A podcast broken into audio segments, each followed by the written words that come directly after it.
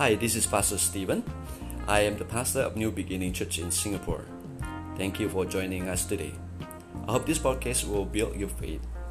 Hope you grow deeper in the Word of the Lord and know Him personally in a much deeper way. Enjoy the message. God bless you.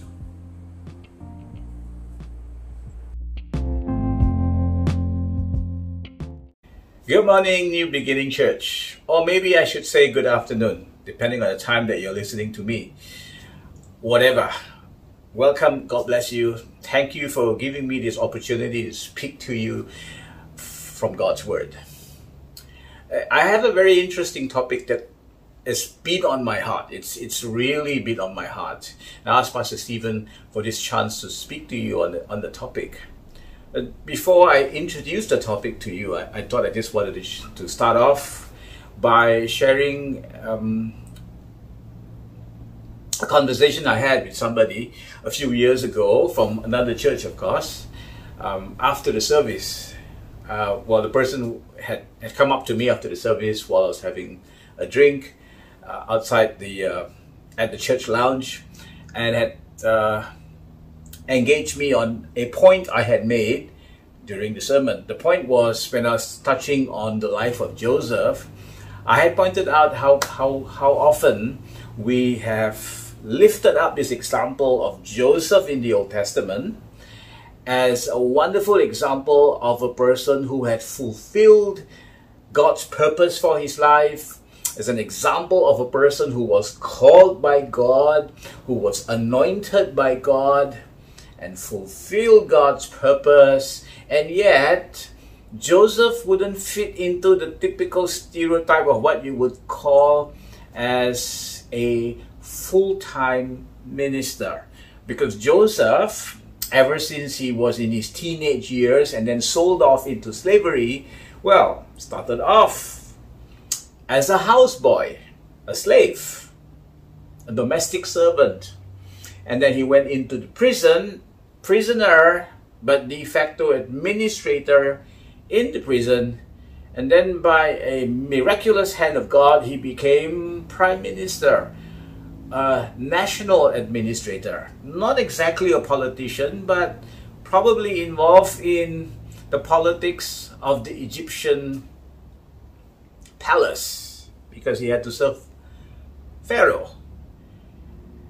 And how we often forget that many of the role models that we have in the Old Testament are not exactly what you would call as full-time ministers.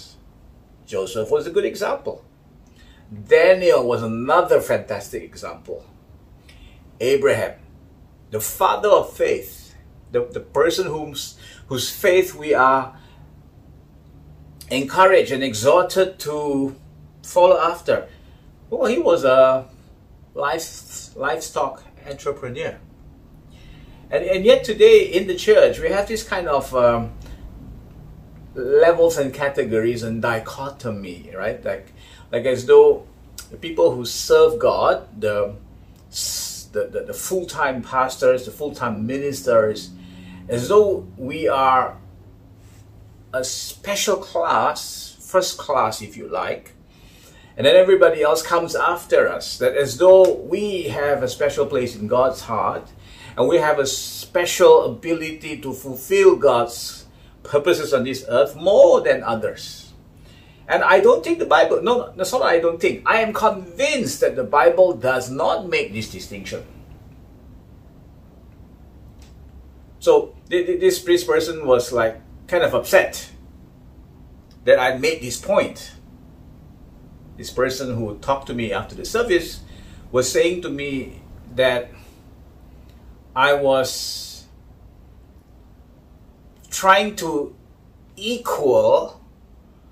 create an equality between those who were in full-time ministry and those that were so-called serving God in the secular world.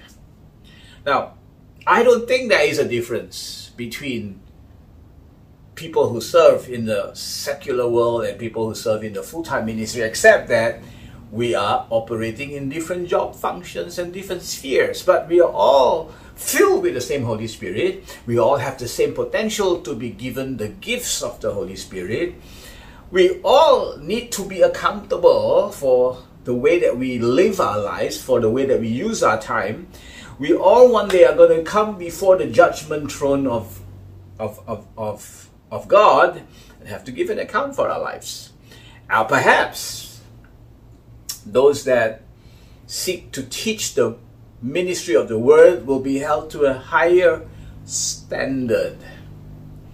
But it does not make those of us who are not currently classified as full-time any less responsible for holding ourselves up to the pure standard of the Bible.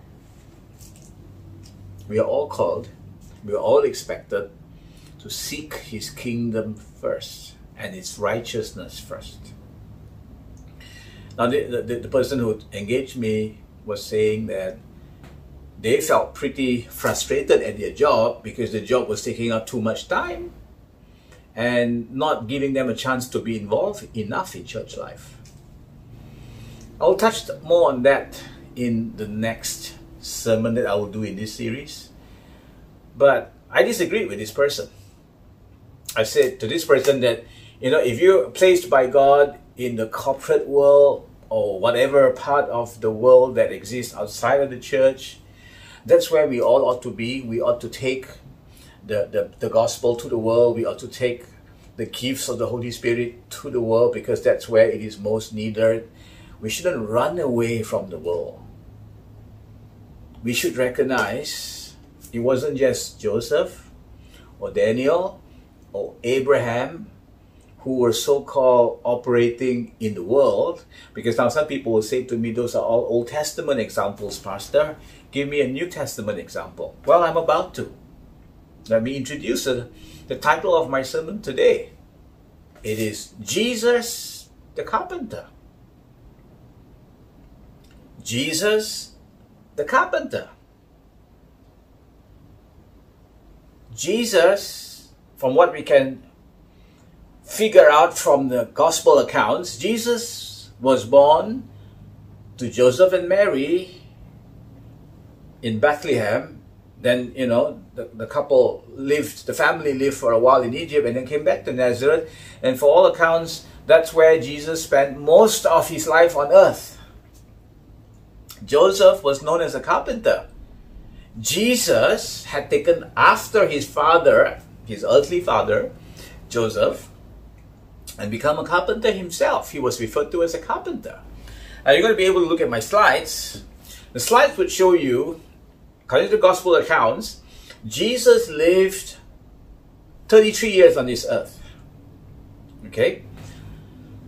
The first 12 years, most of it would have been in Nazareth, because we have an account of Joseph, Mary, Jesus. Now, Joseph of the New Testament, Mary, and Jesus, on Jesus' 12th birthday, or when Jesus was 12 years old rather, being in Jerusalem because of the feast that they had come to celebrate, the Passover that they had come to celebrate in Jerusalem.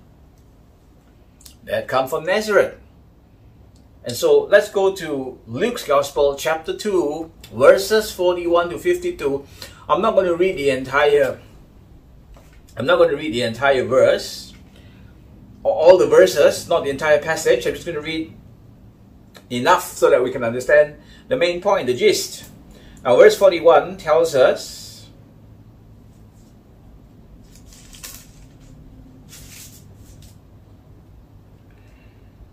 his parents went to Jerusalem every year at the feast of the Passover, speaking about Joseph and Mary. And when Jesus was 12 years old, they went up to Jerusalem according to the custom of the feast. So Luke's Gospel, chapter 2, verses 41 and 42, locates Jesus at age 12 in Jerusalem. And then in verse 51, it says, then Jesus, after the feast of Passover was over, remember they were now in Jerusalem, Jesus went back with his parents to Nazareth, and he remained in under their care, under the authority, subject to them. And Mary kept all the things that Jesus had said in her heart. I'm in Luke's Gospel chapter 2 and verse 51. So from age 0 to 12, most of the time would have been spent in Nazareth. Some years in Egypt, but mostly in Nazareth, a small little village. Joseph was a carpenter and Jesus was the son of the carpenter, right? And then the Bible tells us, well, not exactly, but we can fill in the blanks. From ages 12 to 30, 18-year span, it seems like Jesus was in Nazareth. That 18-year span is summarized in Luke's Gospel chapter 2 and verse 52. Just one verse to describe Jesus from age 12 to age 30. And Jesus increased in wisdom and stature and in favor with God and men. That's it. From verse 12, from ages 12 to 30, a span of 18 years, his life could have been summarized as a person who grew in wisdom, grew in authority, and found favor with God and man. But what was he doing for these 18 years? Simple, carpenter. Because we read later on, and we will in this sermon come to that verse specifically. We read later on that Jesus was known as not just the carpenter's son, but he himself was known as the carpenter. So Jesus the carpenter. Okay, and the rest of the gospel accounts tell us what Jesus did, the miracles he did, and the sermons he preached, and the sick people that he healed, and the dead people that he raised, and finally dying on the cross. That happened in a span of 3 years, the last 3 years of his earthly life, from age 30 to age 33. So let me break it down for you. You're going to see it on the screen. 12 years in Nazareth, let's just say, growing up as a young boy, and then the next 18 years also in Nazareth, now let's say as an apprentice, and later on as a carpenter. Now that's 30 years, 12 years as a boy, 18 years as a carpenter, and the last 3 years as an itinerant minister, if you like, full-time. More than,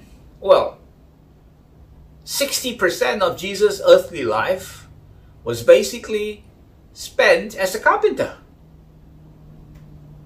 Only 10% was spent in the full-time itinerant ministry. Let's put it in chronology. The first 12 years, which is 30% roughly, of his earthly existence was as a boy. As an ordinary human boy. There's one incident then in Jerusalem where he's outstanding, but then he comes back to Nazareth and continues to live under the authority of his parents and becomes a carpenter, because that's how they all knew him in Nazareth, as the carpenter. That was a 60% of his livelihood.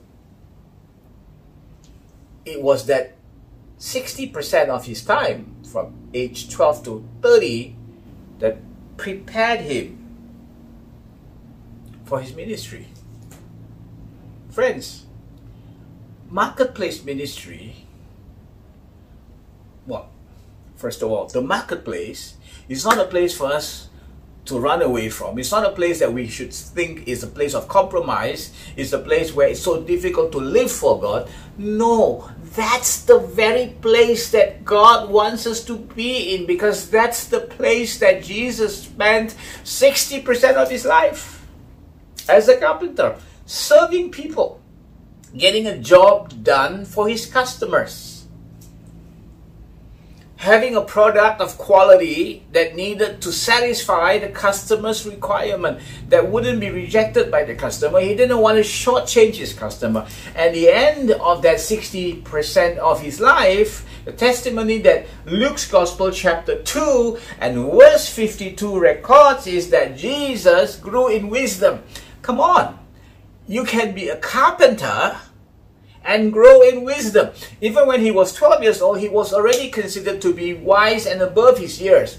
But the next 18 years of his life spent as a carpenter was a fantastic school, a fantastic place of preparation that imparted into him wisdom. Bible school is a good place to go. I've been there. Pastor Stephen has been in there. But I don't want to underestimate, I don't want to downplay what God can impart into people who are not in Bible school, who may not have an opportunity to go to Bible school. You and I, if we are in the marketplace, we could live in such a way that opens our heart up to receiving an impartation of wisdom from God, where we are, with what we have. We don't have to be in a special place, with a special environment to receive from God, because our God is omnipresent, He's everywhere, He's omnipotent, and He's ever willing. All you and I need is to have a willingness of heart, an openness of mind, and a hungry attitude. So the Bible tells us that Jesus grew in wisdom fantastically in those years when he was a carpenter. So much so, at some point in the future, when he showed up on the mount, and he preached his fantastic Sermon on the Mount, the people who heard him, they were in awe, because he spoke with such authority, not as how the scribes would speak. The scribes had been through a thorough, tedious schooling process, but the wisdom that Jesus earned as a carpenter, serving people, getting the job done, taking care of the customer, taking care of the shop, helping to meet your family's needs, being under submission to another person. Even if you run your own business, you're still under submission to your customer, because whoever pays you is going to demand your cooperation, is going to make demands on you, because you're never going to be your own boss. We're all going to be in submission to God. We're all going to be in submission to somebody else. It is in those seasons of submission that our hearts can be opened up to receive an impartation that no man can give us, that no other process can release into our hearts, because it comes from a life that is open to God. Don't run away from the marketplace. It is a school. It is a place of preparation. The Bible tells us in verse 52, not only Jesus grew in stature, grew in wisdom, but he found favor with man and God. The best testimony you could have is to find favor with God and man. Some people think it's impossible to have both. They say that if we want to seek favor with God, we have to accept that we will be rejected by man. And that can be partially true. But Jesus, as a carpenter, Bible's testimony about him is, Jesus as a carpenter gained favor with God and man. You and I, if we are following Jesus, we are following a person who's been there, done that, and enjoyed that. Favor with God and man. Jesus the carpenter, he was in the marketplace. The marketplace built him up for what was to come next. My second point is, in Matthew's Gospel, chapter 3, and verses 16 and 17, which is talking about Jesus at the point he was age 30. So now he had finished 90% of his life. He had finished that 60% period where he was a carpenter. At the end of the carpenter phase, Jesus in Matthew's Gospel, chapter 3, and verses 16 and 17, you can read it on your own, it's on the screen.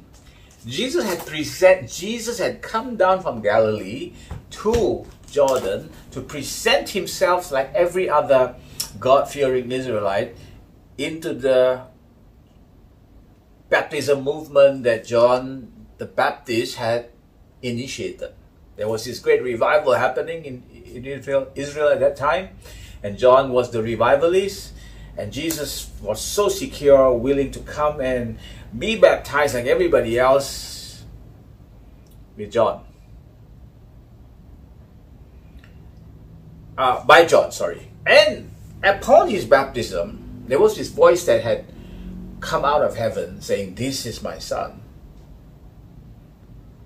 in whom I'm well pleased." I presume John heard it. I presume there were witnesses who heard it and related to Matthew, because Matthew wrote it in his gospel. But here's the point I want you to consider.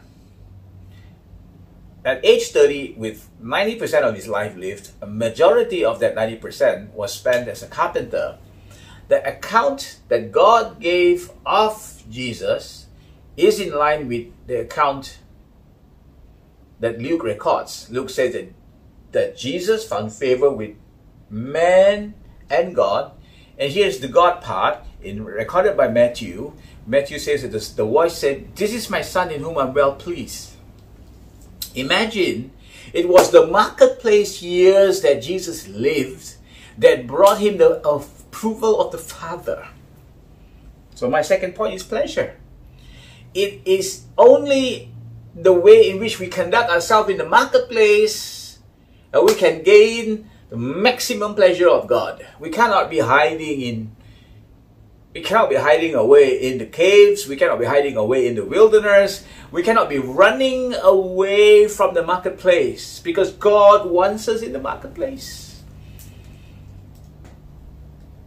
Even before Jesus had started any of his itinerant ministry, the testimony of heaven was, "This is the one in whom I'm well pleased." It was his life as a carpenter that caused God to be pleased with him. Please, my friends, don't ever consider your part in the marketplace to be any less important than anything else and any other dimension that you could be involved in God.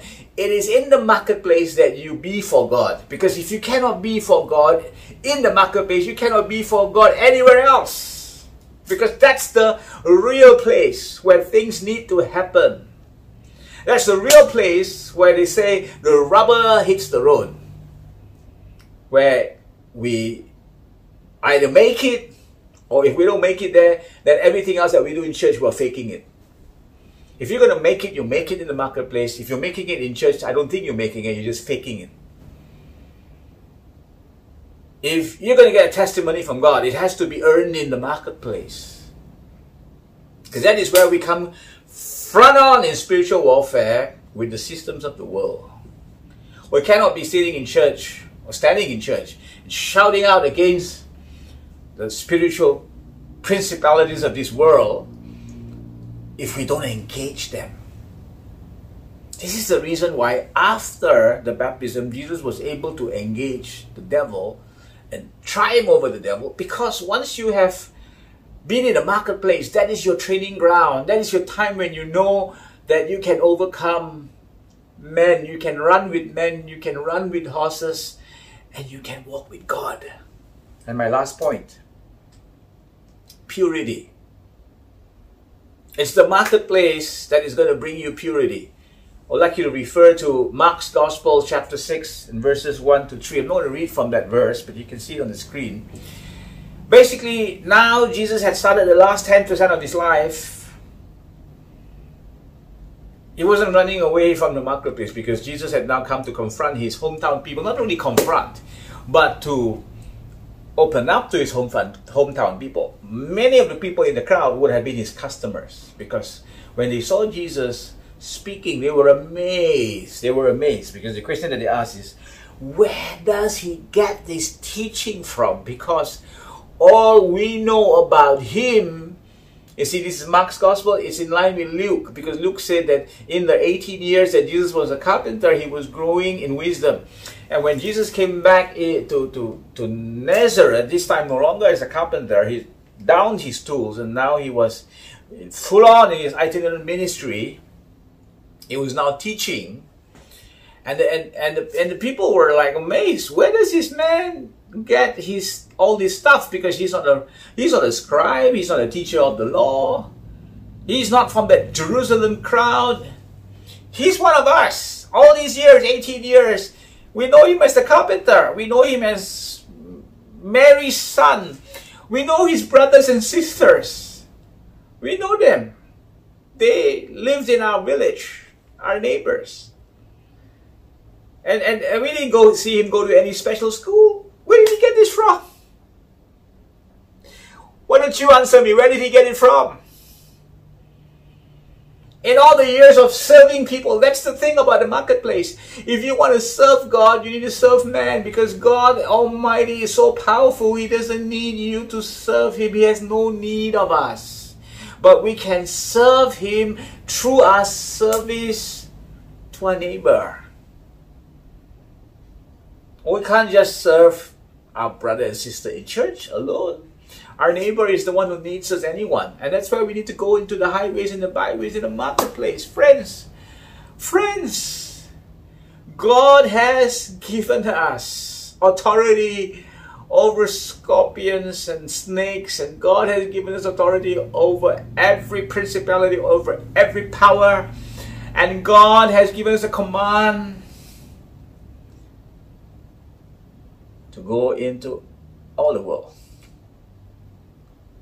We must stop playing hide and seek in church. We must stop playing church. We need to be in the marketplace, and you don't need to be ashamed of it. You don't need to be confused about your place in the marketplace, because you are following Jesus the carpenter. 60% of his life was Jesus the carpenter. It was that 60% that prepared him for his life before God, for his life after that into the itinerant ministry. It was that phase that shaped his willingness to go all the way to be obedient to the cross. And the Spirit of Jesus resides within us, wanting us to follow a similar path. I want to end by saying, there is no such thing as the marketplace ministry, because the marketplace is the only place of ministry.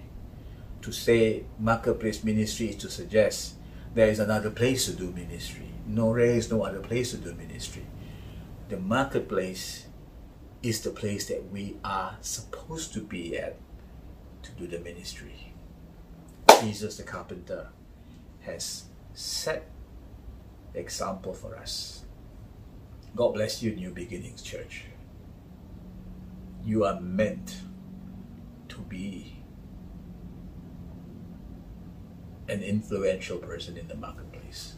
God bless you.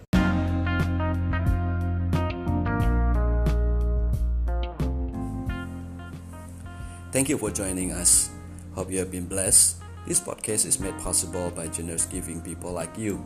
If you want to support us, please visit us at www.nbcsingapore.org. www.nbcsingapore.org. God bless you.